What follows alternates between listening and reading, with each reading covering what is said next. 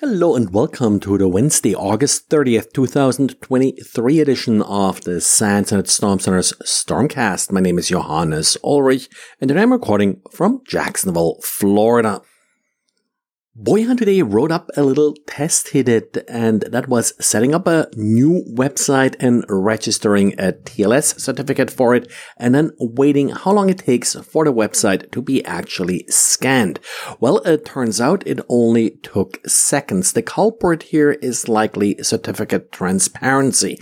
Now, to make it clear, certificate transparency is a good thing. It forces certificate authorities to publish certificates that they issue, which you then can search to, for example, identify certificates that someone may have uh, retrieved for your domain without authorization all public certificate authorities that are part of uh, the trusted certificate authority ecosystem have to publish uh, these certificate transparency logs. And that uh, basically ensures that they all sort of play by the same rules. But with these logs being public and relatively easy to monitor, it's uh, no surprise that various more or less bad guys, some of them are sort of in our research category, are scanning any new website as it's being deployed. So your survival time here is really only a few seconds, which of course is important because often websites are being made live uh, before the security configuration of the site is completed. So it is a good reminder make sure that anything that you are making live is uh, completely secure. So don't wait uh, until later. Uh, as far as certificates go, what I usually recommend is if you have internal websites like development websites and such, it may just be not just simpler, but also safer to use an internal certificate authority for these sites. Of course, uh, that only works if only a limited audience needs to reach the site and for development internal sites. It may be better to have an internal certificate authority. And of course, internal certificate authorities don't have to play by these rules and do not have to publish certificate transparency logs.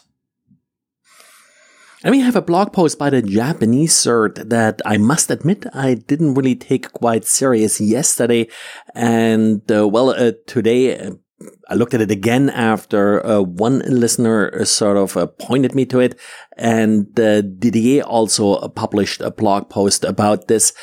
What's happening here is that we have Word documents that are embedded in PDFs. And initially, that's why I thought it wasn't really anything new and exciting because we had sort of Word documents embedded in PDFs uh, before. But what's sort of a little bit different here is that the Word document is essentially just being appended to the PDFs.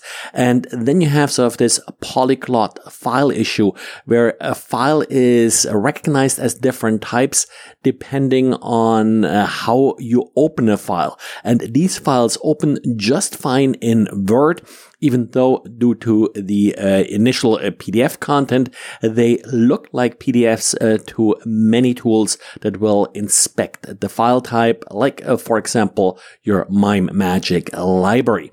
These documents are currently being used uh, in attacks according to the Japanese cert.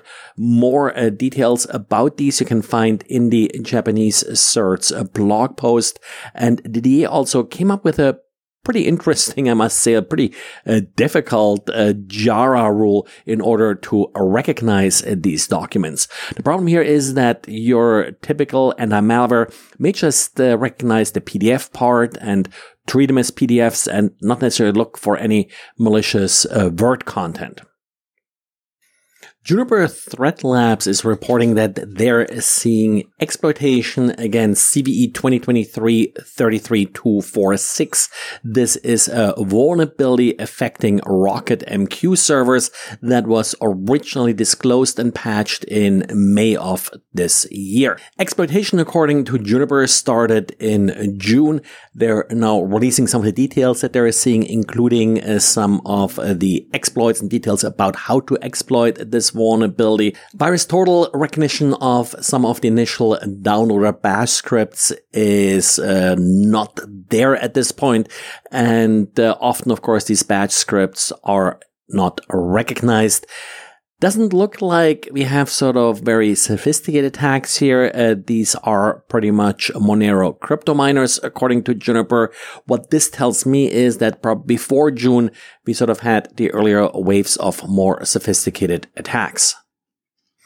And then because we have seen a lot of exploitation against uh, the software in the past, uh, Zoho ManageEngine published a patch. Now this one does just allow bypassing two-factor authentication. In the past, of course, we had sort of some uh, remote code execution vulnerabilities here, but still, given the criticality of the system, multi-factor authentication is a must and being able to bypass it could uh, certainly leave some organizations vulnerable. Well, that's it for uh, today. Remember, Monday next week, uh, there will be uh, my presentation in uh, London. If you are happening to be in London, I'll be talking about the Internet Storm Center. Well, uh, that's it for today. Thanks for listening and talk to you again tomorrow. Bye.